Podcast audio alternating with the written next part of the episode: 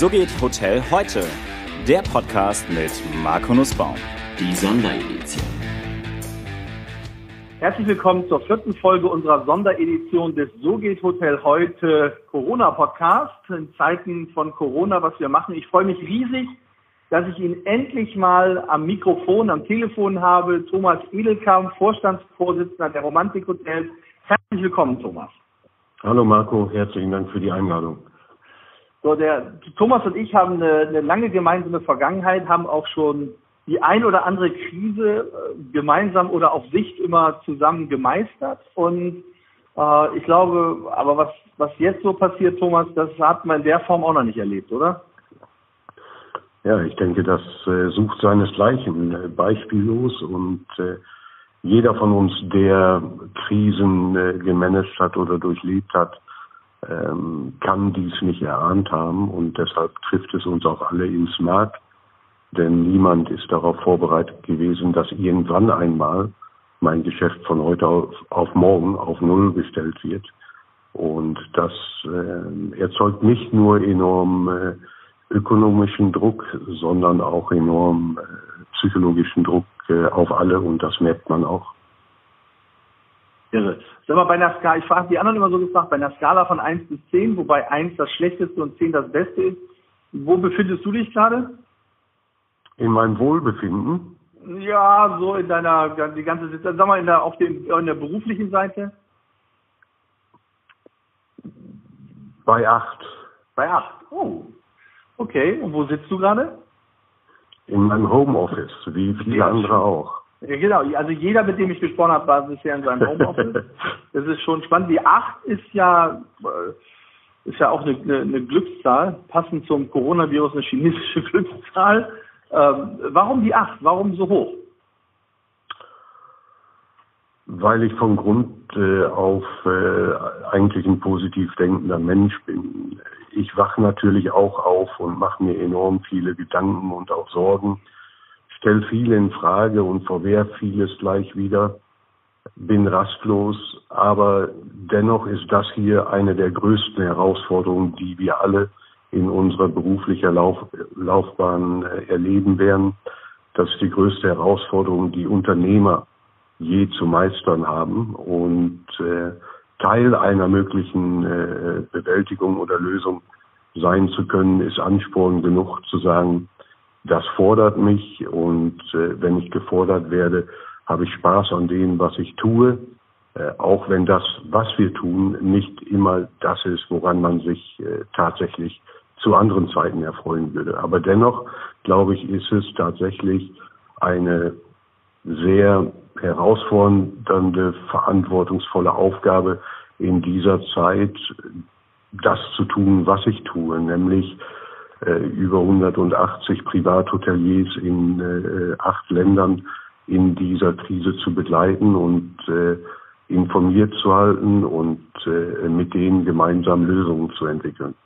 Das, da hast du mir ein bisschen was vorweggenommen. Ich wollte mal fragen, sag mal was über Romantikhotels. Äh, jetzt haben wir die Anzahl der Hotels, die Länder, in denen ihr aktiv seid.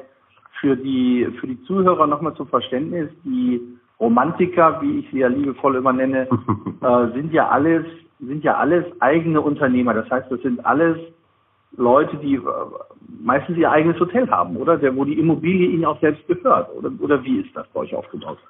Ja, das ist äh, dein äh, klassischer Mittelstand. Äh, äh das sind alles äh, Eigentümer von Hotels und das sind alles Menschen, die in ihrem Lokalumfeld, äh, neben dem, dass sie den Hotelbetrieb möglicherweise bereits über Generationen führen, auch noch viele weitere Engagements haben und insofern wichtige äh, Anker äh, in der Region sind. Diese Hoteliers haben sich äh, bei Romantik zusammengefunden und äh, bilden mit dem Typ von Hotel, der sehr individuell ist, der kleinteilig ist, der einen starken Fokus auf gute Restauration, Wellness und äh, natürlich äh, äh, Geschichte hat, äh, zusammengefunden, um sich gemeinsam zu vermarkten.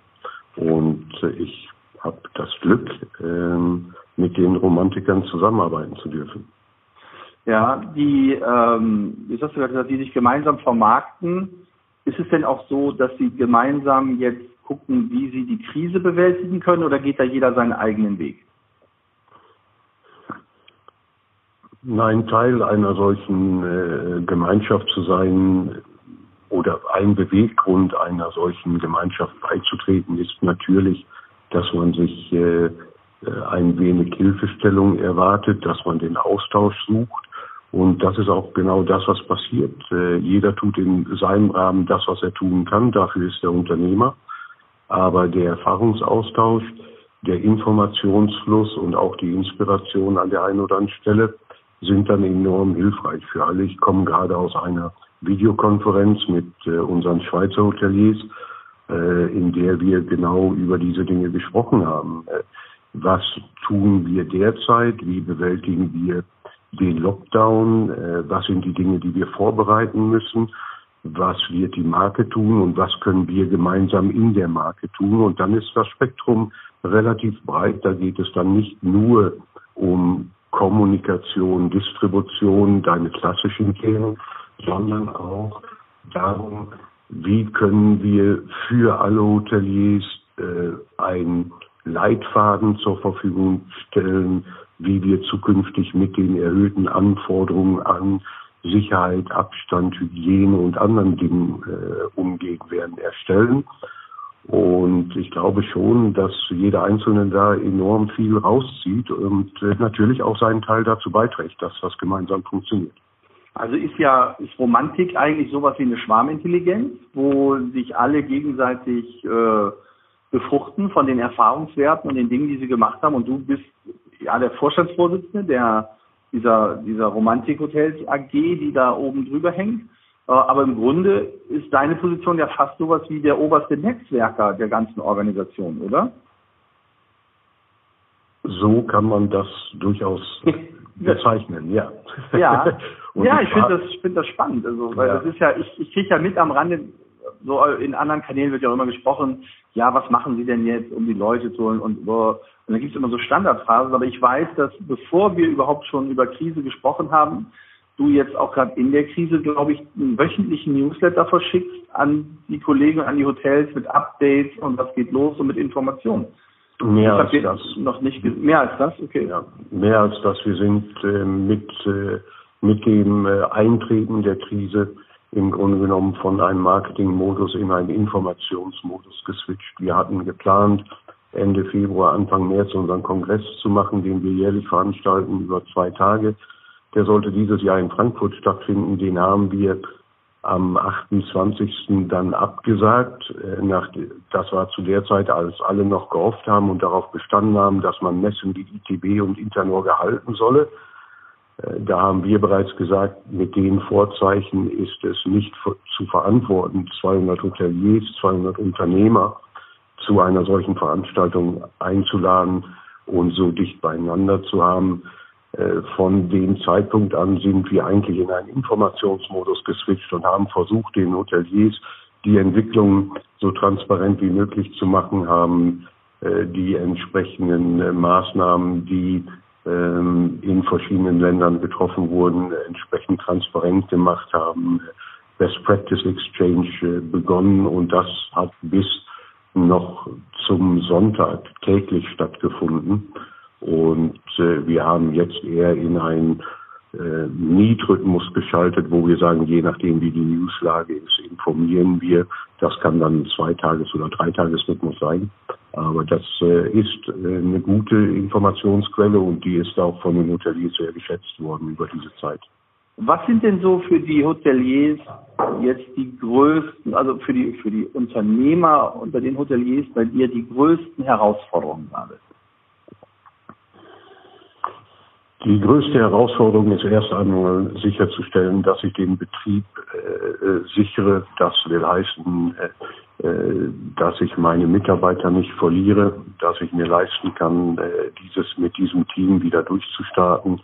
Natürlich die finanzielle Überbrückung und wir alle wissen äh, um die Unwägbarkeiten und Schwierigkeiten, die damit verbunden sind, sowohl was die äh, KfW-Regelung angeht, aber auch die äh, Zuschüsse oder die KfW-Kredite, Äh, denn die Situation ist so, dass wenn ich es überbrücken muss mit einem Kredit, dann äh, verpflichte ich mich äh, dort äh, wieder äh, in ein Volumen, was ich als Unternehmer so eigentlich gar nicht eingeplant habe, zum einen. Und zum anderen muss ich dort in relativ kurzer Zeit äh, diesen Betrag auch wieder tilgen. Und dieses Mehrgeschäft, wo soll es herkommen? Also insofern haben auch äh, alle Einzelunternehmungen, alle Einzelhoteliers dort eine riesen Herausforderung, ihre Projektionen in die Zukunft zu machen. Mhm. Also das heißt aber, die, die, Sie sind auch erstmal, haben Ihre Mitarbeiter auf Kurzarbeit gesteckt, haben im Grunde ähnlich wie alle anderen eine große Herausforderung mit der Liquidität und müssen gucken, dass aus der Liquiditätskrise keine Schuldenkrise wird und dann sehen, wie sie eigentlich, äh, wie sie eigentlich da, durch, da durchkommen. Was hörst du denn ähm, für ein Feedback von Seiten deiner Hoteliers über die Maßnahmen, die die Bundesregierung bisher ergriffen hat? Naja, das hat sich natürlich sehr dynamisch entwickelt über die letzten Tage. Aber ich denke, mit, äh, mit dem, was wir gestern gehört haben, ist dort auch ein äh, wenig ein Bild zusammengebrochen. Äh, die Unterstützung für das, was in die Wege geleitet wurde, war äh, gut und relativ groß, dass aber jetzt immer noch keine Perspektive da ist, wann es möglicherweise möglich ist, ein Hotel wieder in Betrieb zu nehmen oder ein Restaurant wieder in Betrieb zu nehmen. Das sorgt natürlich für enorm viel Verunsicherung. Und äh, insofern äh, weiß ich nicht, ob ich äh, heute noch äh, sagen würde, dass äh, dort eine große Unterstützung da ist. Ist jetzt aber mein äh, persönliches Empfinden, denn ich habe mit so vielen Hoteliers über genau das jetzt seit gestern nicht unbedingt sprechen können. Mhm. Es geht ja momentan, kursiert ja diese Regelung, diese Versicherungsregelung, dass ähm, die Betriebsausfallversicherung oder Betriebsschließungsversicherung, dass die 15 Prozent übernehmen, die Versicherung. Und dann sollen die Hoteliers damit happy sein, weil man sagt, äh, das ist sowieso nicht abgeschlossen. Wie, wie ist denn dein Standpunkt dazu? Der ist ganz klar und das haben wir auch äh, kommuniziert. Wir haben unseren Hoteliers ganz klar empfohlen, das nicht zu akzeptieren.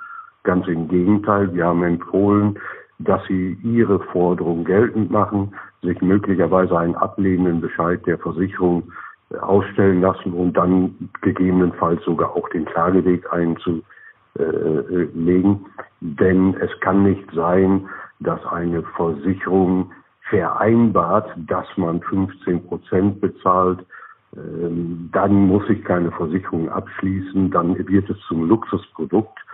Und allein das Zugeständnis, dass man möglicherweise 15 Prozent bezahlen möchte, suggeriert ja schon, dass man auch bei der Versicherung möglicherweise nicht ganz so sicher ist, dass die Interpretation äh, äh derer äh, richtig ist. Also insofern haben wir gesagt, auf keinen Fall akzeptieren und ich habe auch von keiner Seite bisher gehört, dass diese bayerische Lösung unterstützt wird. Äh, auch der sich davon äh, distanziert und das halte ich auch für richtig. Ja, du musst ein bisschen näher ans Fenster gehen, Thomas, in deinem Homeoffice. Ich verliere dich manchmal. Ja, ja, okay. So. Nicht so viel rumlaufen, bleib ruhig sitzen. das ist äh, anscheinend ist aber so, dass in unserer Branche die einige die 15 Prozent tatsächlich angenommen haben, die sagen, hey, lieber den Spatz in der Hand als die Taube auf dem Dach.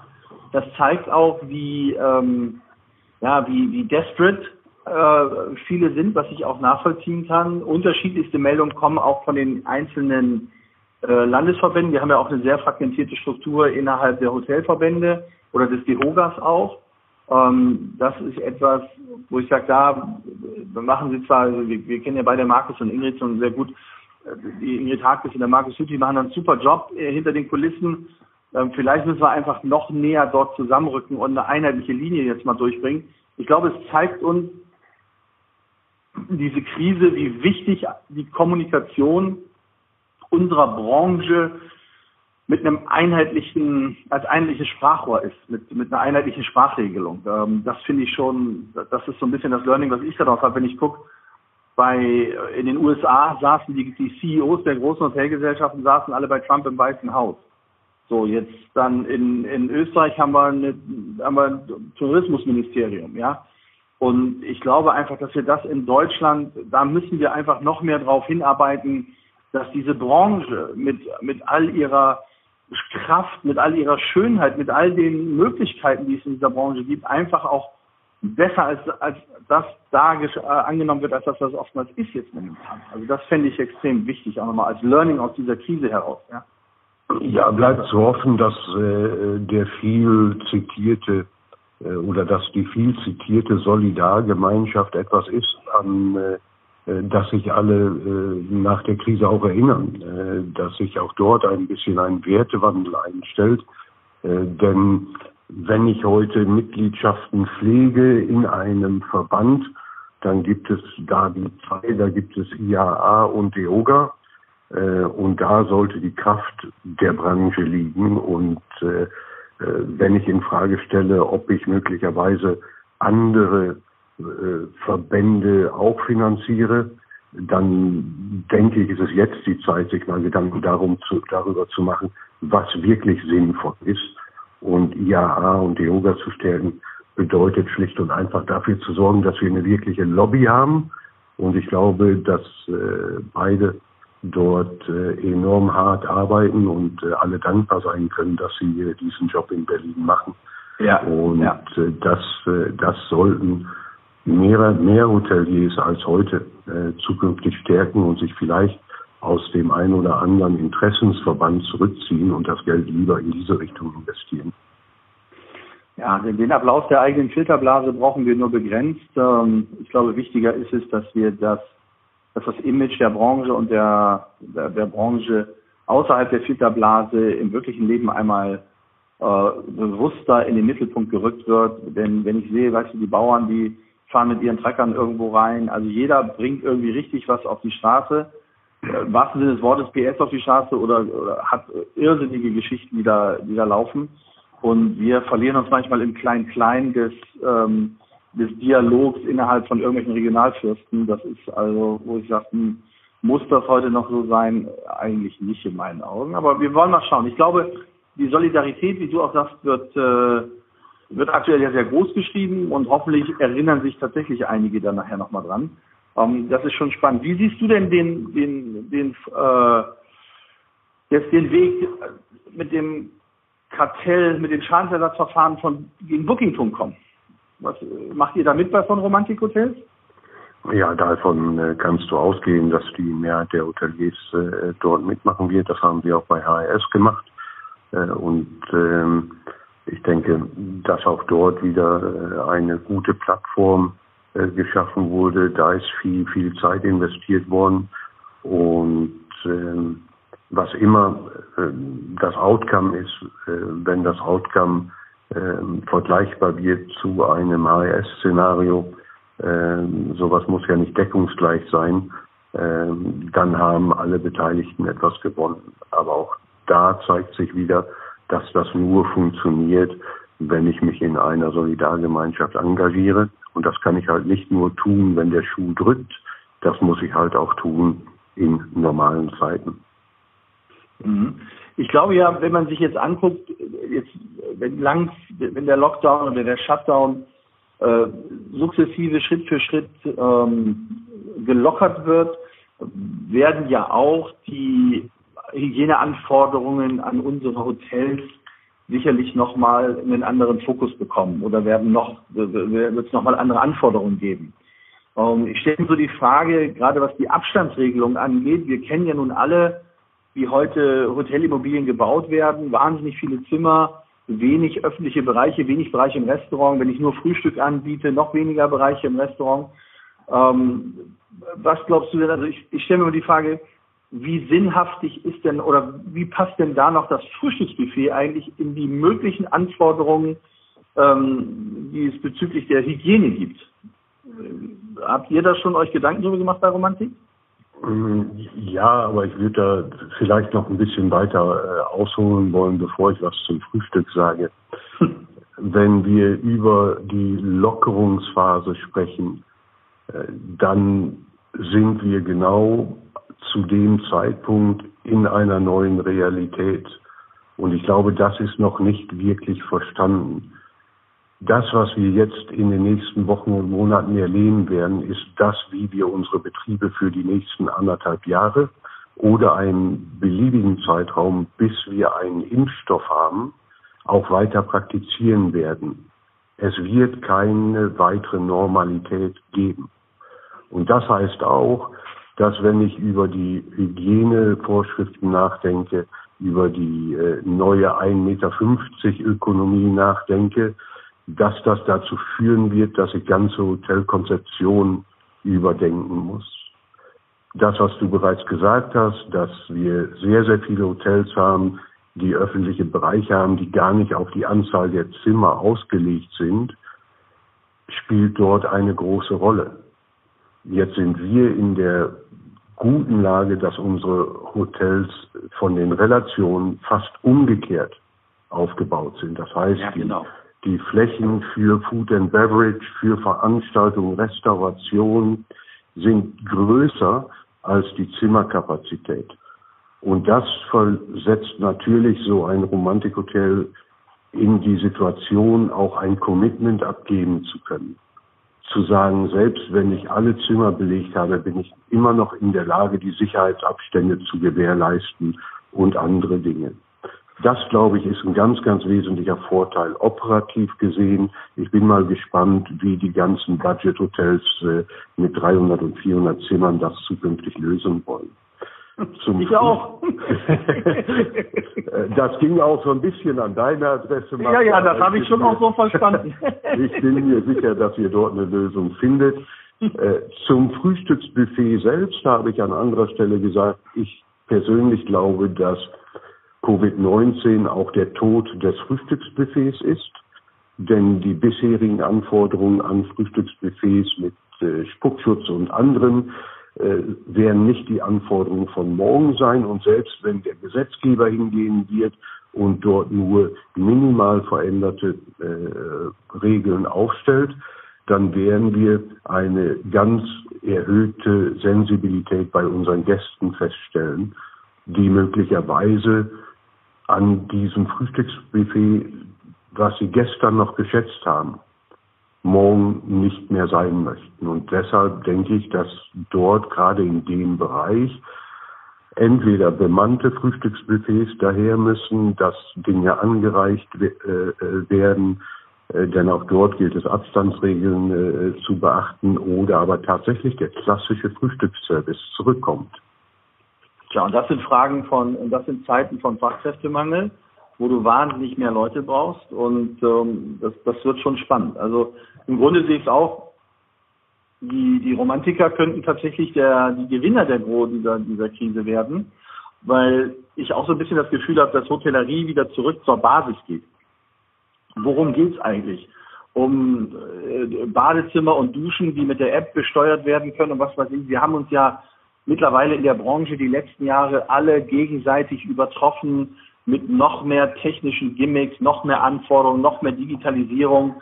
Und wenn man sich anguckt, dass der Trend zum Einfachen, zum Normalen ja gerade durch eine Krise oftmals auch wieder nochmal herbeigeführt wird oder verstärkt wird, glaube ich, ist das auch ein Riesenthema, mit dem wir uns auseinandersetzen müssen. Und der Gewinner wird in meinen Augen der sein, der höchste hygienische Standards und äh, großes Social Distancing in seiner Immobilie im Hotel abbilden kann. Und äh, das ist sicherlich, ist das, wie du sagst, da ist man mal gespannt, wie ein klassisches Hotel, was irgendwie vor Jahren noch immer belächelt wurde, jetzt aber eigentlich in die Pool-Position gefahren ist, wenn, wenn wir operativ und in der Ausrichtung nicht alles verkehrt machen. Ähm, Marco, wir sind, wir sind, obwohl ein Großteil des Markts in den Ballungszentren äh, getrieben ist von Investoren und Rendite, sind wir im Kern im Geschäft der Hotellerie. Und die Hotellerie ist im Kern ein Geschäft des Vertrauens. Gäste schenken uns jeden Tag das Vertrauen und zwar in höchstem Maße, wie sie es nirgendwo anders tun. Bei uns legen sich Menschen in ein Bett in dem Vertrauen, dass wir denen etwas zur Verfügung stellen, was hygienisch ist und fast so gut wie zu Hause. Ja, da gewinnt Dieses ja quasi Housekeeping nochmal eine ganz neue Rolle. Das heißt, das, was man oft erlebt in den, gerade in den Ballungszentren, dass Housekeeping-Firmen bis aufs Letzte ausgequetscht werden, dass die, also, dass, dass, dass aberwitzige Vorgaben zur Zimmerreinigung gemacht werden. Also ich, ich kriege das ja mal selbst mit, dass man sagt, okay, du musst, die müssen vier bis fünf Zimmer reinigen pro Stunde, das ist ja de facto gar nicht machbar. Das heißt, da wird ja nochmal ein ganz neuer Fokus drauf gelegt und dann wird ja Housekeeping nochmal ein ganz großer, wichtiger Bestandteil von meiner Unternehmensführung in Zukunft. Was ja ohnehin schon sein sollte oder war.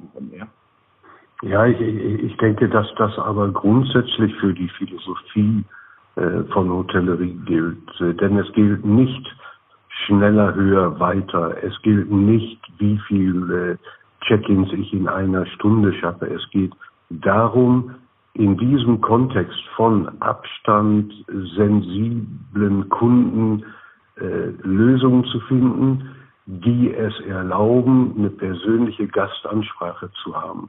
Denn wenn wir über Vertrauen sprechen, schaffst du das nicht über Konzepte und auch nicht über schöne Innenarchitektur. Das schafft kein Vertrauen. Das kreiert vielleicht ein Aha-Erlebnis, an, den ich, an das ich mich erinnere oder nicht. Aber Vertrauen schafft Petra an der Rezeption, an die ich mich erinnere, die trotz allem die Zeit für mich gefunden hat. Und das ist unser Kerngeschäft bei Romantik. Da stehen Familien dahinter. Die Gäste, die bei uns zu Gast sind, kennen die Familie, kennen die Teams und finden dort ein Umfeld, in dem sie sich sicher und gut aufgehoben fühlen. Und das glaube ich tatsächlich ist einer der großen Vorteile, die die Romantik-Hoteliers haben und die gerade, wenn wir über den Corona-Exit äh, sprechen, sehr geschätzt werden, auch von Gästen, die das vielleicht gestern so in der Form nicht als Priorität eins hatten. Ja, das, also ich glaube schon, dass gewisse Basismerkmale auf einmal zu Begeisterungsmerkmalen werden und Dinge, die Begeisterungsmerkmale waren, auf einmal komplett verschwinden. Aber ja. das, das brauche ich nicht mehr. Was die, die Frage, die ich mir stelle, ist, wenn ich mir die ganzen Situationen auch volkswirtschaftlich angucke oder auch gesellschaftlich, ähm, habe ich so ein bisschen das Gefühl, dass jetzt alle ganz schnell dabei sind, ihre Freiheit gegen die Sicherheit aufzugeben. Und äh, wo wir Dinge, für Dinge, die wir früher, wo, wo viele früher sehr stark für gekämpft haben, werden jetzt ganz kurzfristig über den Haufen geschmissen. Und ich ich frage mich persönlich, wo geht das hin, wenn ich jetzt mal einen Schritt weiter gucke bei uns in der Hotellerie, wie lange wir gebraucht haben, um diese Lösung für den Online-Check-in hinzukriegen. Du erinnerst dich, wir haben, ja, mhm. bist ja in den Gesprächen mit dem Hotelverband auch immer mit dabei gewesen, was Markus Lute hat in dem vorherigen Podcast sehr schön erklärt, wie der Weg der Digitalisierung eigentlich, ja, ähm, oftmals langgezogen wird durch die unterschiedlichsten gesetzlichen Vorgaben und, und, und. So, jetzt haben wir also so lange gebraucht für eine halbwegs vernünftige Lösung beim Online-Check-In. Und jetzt frage ich mich, Freiheit gegen Sicherheit, werden wir irgendwann hinkommen, dass wir sagen, aus Sicherheitsgründen checken wir nur noch Gäste ein, die geimpft worden sind. Und wie kontrollieren wir das, ob die geimpft worden sind? Müssen wir uns dann den Pass zeigen lassen? Wird das im Pass registriert? Liest man das aus? Oder geht das so weit, wie wir es jetzt aktuell ja schon haben? Die Bill Gates Foundation oder wer immer da auch da äh, gerade führend ist, möchte einen Chip haben, den die Leute installiert bekommen, wo dann gewisse Informationen abgespeichert sind, die du abrufen kannst. So, das heißt, kommst du nachher nur noch ins Hotel rein, wenn du geimpft worden bist, wenn du so einen Chip hast, wenn das im Pass steht? Oder kannst du überhaupt noch fliegen in andere Länder? Wo wirst du kontrolliert? Was ist mit deinen Mitarbeitern? Stellst du nur noch Mitarbeiter ein, die geimpft worden sind. Hm? Das sind ja Themen, glaube ich, da denken wir jetzt noch gar nicht so dran, aber da werden wir uns ja zwangsläufig mit auseinandersetzen müssen. Oder wie siehst du das? Absolut, absolut richtig. Ähm, ich, ich denke, dass, äh, dass wir gerade was äh, dieses Thema angeht, zum einen äh, ein verändertes rechtliches Umfeld sehen werden. Das adressiert dann aber immer nur im Zweifel äh, dein eigenes Land. Also wenn wir über Covid-19 sprechen, dann äh, wird es dort eine Impfpflicht geben, so wie es die äh, für Kids für Masern gibt oder andere Dinge. Ähm, die werden wir bekommen, da bin ich mir ziemlich sicher, denn ansonsten werden wir die Sicherheit nicht schaffen können, in eine gekannte Normalität zurückzukommen. Aber die Frage von Mitarbeitern, die stellt sich ja eigentlich morgen schon und nicht erst zu dem Zeitpunkt, wo wir einen Impfstoff haben. Ich stelle mir die Frage, warum morgen oder ab nächster Woche ein Friseur äh, an meinem Kopf rummachen darf, ohne dass irgendjemand getestet hat, ob der nicht positiv ist. Das erschließt sich mir nicht. Und das zeigt, dass man heute so weit noch nicht denkt oder so weit nicht denken kann. Aber in Zukunft, ja, wenn ein äh, Gast, äh, der aus einem anderen äh, Umfeld kommt, in meinem Hotel eincheckt, dann werden wir diese Informationen haben wollen. Da bin ich mir ziemlich sicher. Die Frage ist dann, wie kriegen wir die? Ja, sind ich meine, wir wissen ja alle, was passiert, wenn ein Gast mit einem Norovirus mal im Hotel ja. irgendwie äh, diagnostiziert wurde. Dann, äh, was wir dann in den Hotels für Herausforderungen zu bewältigen haben. So, und jetzt ist ja das ist ja identisch, wenn jetzt einer die App hat und sagt, okay, und äh, man kann ihn jetzt verfolgen, wo er hingelaufen ist. Und er war drei Tage in dem Hotel und am vierten Tag, wenn er nach Hause kommt, wird bei ihm Corona festgestellt. Dann geht er direkt ins Hotel und dann frage ich mich, wem musst du die Daten öffnen? Wer alles zu dem Zeitpunkt Gast im Hotel war, ja? Und wie weit wird getrackt, wie der Gast sich im Hotel bewegt? Wir haben alle, es gab viele Sachen, wo man gesagt hat, wir wollen eine Beacon-Lösung haben oder wir wollen, äh, wir wollen eine, eine GPS-Lösung haben, wir wollen Tracken, wo läuft er lang, um gegebenenfalls marketingtechnisch was einzuspielen. Und wie groß waren und wie groß waren die, die, die, die, die Kräfte, um zu sagen, nein, das wollen wir doch nicht, wir wollen unsere Freiheit bewahren, wir wollen nicht kontrolliert werden und und. Und jetzt geben wir für die Sicherheit all das auf. Also ich glaube, da kommen noch Herausforderungen auf uns zu, die wir jetzt noch gar nicht richtig absehen können. Und das, glaube ich, da brauchen wir jetzt auch finde ich, können wir den Bogen nochmal spannen zum Thema Leadership. Ähm, was sich für mich momentan ganz klar rauskristallisiert ist, habe ich eigentlich wirklich Leader bei mir oder habe ich am Ende Manager, die eine Ansage brauchen, um Dinge abzuwickeln? Und ich glaube, mehr denn je ist in Zeiten wie den diesen ganz klares Leadership gefragt, wo ich nicht mehr Entscheidungen, die getroffen werden, diskutiere, sondern transparent kommuniziere, aber wo ich sage, hey, so, das ist der Weg, den wir gehen, so gehen wir durch die Krise und das ist meine Leadership Ability und äh, mit den Teams mache ich das jetzt. Also ich glaube, das, das, das zeigt sich jetzt auch nochmal sehr schön, wer wirklich jetzt auch vom, vom Leadership her diesen Anforderungen äh, gewappnet ist, da durchzugehen. Ja, ich glaube, wenn du über Führungskräfte sprichst, ist das sicherlich äh, das Kriterium schlechthin. Ähm, jetzt bin ich hier in einem anderen Umfeld. Äh, das sind, äh, wie gesagt, in der Regel Eigentümer. Heißt nicht, dass sie keine Leadership-Qualitäten haben sollten, ganz im Gegenteil. Aber der Weg ist natürlich ein direkter, der geht halt äh, dann nicht über eine Struktur. Äh, so nee, wenn die Jungs ja. Mist bauen, müssen wir auch ganz ehrlich sein. Also wenn die Romantiker, wenn irgendeiner der Romantiker Mist macht, das gilt ja für jeden Unternehmer, dann hast du im Zweifel Strafanzeigen, zivilrechtliche Klagen gegen dich und wenn alles Mist läuft, rauschst du in die Privatinsolvenz.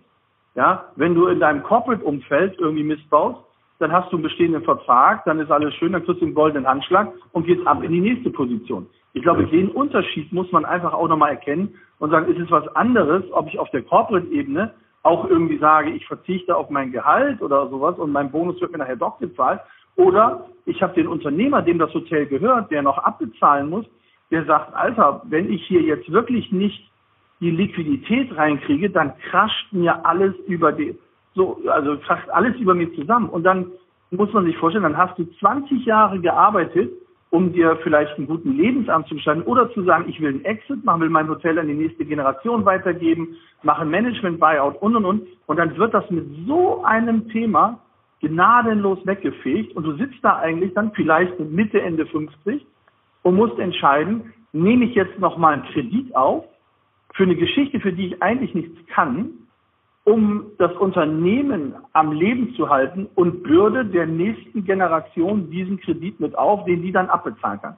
Also ich glaube, da ist schon auch vom, vom Mindset her, ist das eine ganz, ganz andere Herausforderung, als wenn ich irgendwo im Konzern sitze. Also das finde ich, das ist so meine persönliche Einstellung. Also glaube, das ist ein ganz anderer Druck, der nochmal auf dir lastet. Und das ja. kann ich mir vorstellen, ist das bei deinen Unternehmern, also da glaube ich, dass jeder einzelne von denen, also das ist, äh, ja, werden einige oder viele schlaflose Nächte haben, die ich im Übrigen auch hatte oder immer noch habe, ja. Ja, und, und, und äh, dennoch, äh, dennoch werden sie die Situation meistern. Es heißt ja nicht äh, umsonst Unternehmer. Ähm, das, was wirklich so schade daran ist, ist, dass niemand etwas für diese Situation kann. Genau. Die Auswirkungen, denke ich, sind das, worauf wir schauen müssen. Wir sind auf dem Weg in die tiefste Rezession, die wir je gesehen haben. Das bedeutet, dass wir nicht den gleichen Nachfragelevel erreichen werden, den wir vorher hatten. Das bedeutet, dass ich meine Projektion nach vorne bereits korrigieren muss, was die Umsatzerwartungen angeht.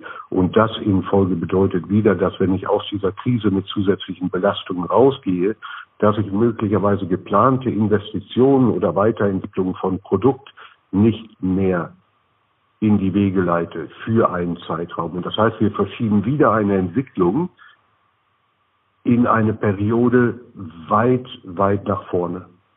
Ja. Und, und, und das ist das, was äh, möglicherweise dann erst in zwei Jahren oder in drei Jahren zu Problemen führt. Und nicht direkt heute oder direkt nach der Krise. Mhm. Gut, mein Lieber, dann können wir nur hoffen, also im Grunde können wir nur auf das Schlimmste vorbereitet sein und auf das Beste hoffen. Ähm, es gibt ja die, die, die schönen Studien der Boston Consulting Group oder auch von KPMG ähm, über die ja, über die Szenarien, wann was gelockert wird und äh, in allen Szenarien, in allen Szenarien, die da sind, ist unsere Branche die, die am meisten auf die Mütze kriegt, die am ersten davon betroffen ist und am letzten sich davon erholt. Das hatte ich schon mit der Caroline von Kretschmann gesagt und ist tatsächlich so. Und das ist eigentlich schade, dass die, dass man uns da so ein bisschen im Regen stehen lässt. Also da würde ich mir wünschen, dass die Regierung noch ein bisschen an ihren Produkten feilt, äh, um mehr Unterstützung da reinzubringen. Ja. ja. Spannend. Thomas, wann holt ihr denn euren Jahreskongress nach? Ich äh, frage ja auch nicht ganz uneigennützig, weil ich habe mich riesig darauf, habe mich riesig darauf gefreut, bei euch zu sprechen. Habt ihr schon einen Plan oder macht ihr es virtuell? Wie geht ihr damit um? Nein, das, das, das äh, wissen wir noch nicht. Äh, wir, wir äh, werden nicht alles in die virtuelle Welt verlegen wollen, äh, denn das Miteinander äh, wird auch zukünftig wichtig und wertvoll sein. Aber in der heutigen Situation zu sagen, wir holen das im Herbst nach, äh, wäre auch fahrlässig, denn äh, wir wissen nicht, wie die Situation im Herbst aussieht. Also wir werden ihn nachholen, sollten wir tatsächlich äh, aufgrund der Situation dahin kommen, dass wir schon über den Kongress 2021 sprechen, dann ist der in 2020 ungewollt tatsächlich ausgefallen. Ähm, und äh, insofern muss ich die Antwort einfach offen lassen im Moment, Marc. Okay, dann schauen wir mal. Thomas, die Zeit ist auch schon wieder rum. Dir vielen, vielen Dank, dass du ähm, dir das Fenster eingeräumt hast, mit mir zu sprechen. Ich denke, es sind viele wertvolle Themen gewesen, vor allem aber dir und den Romantikern äh, Kraft und Stärke. Ich drücke euch die Daumen, dass ihr, dass alle da gut durchkommen und äh, dass wir uns bald wiedersehen. Liebe Grüße. Ganz lieben Dank, Marco, äh, und allen Zuhörern äh, de deines äh, Podcasts viel Kraft, Mut und denken Sie daran, es ist jetzt die Zeit, sich auf den Exit gut vorzubereiten und vor allen Dingen darüber nachzudenken, ob ich die gleichen Dinge wieder tue oder ob ich nicht in verschiedenen Bereichen, insbesondere in der Online-Distribution, morgen Dinge anders machen möchte. Super. Das war quasi das Wort zum Sonntag. Bis dann. Bis Auf dann. bald. Ciao. Danke dir.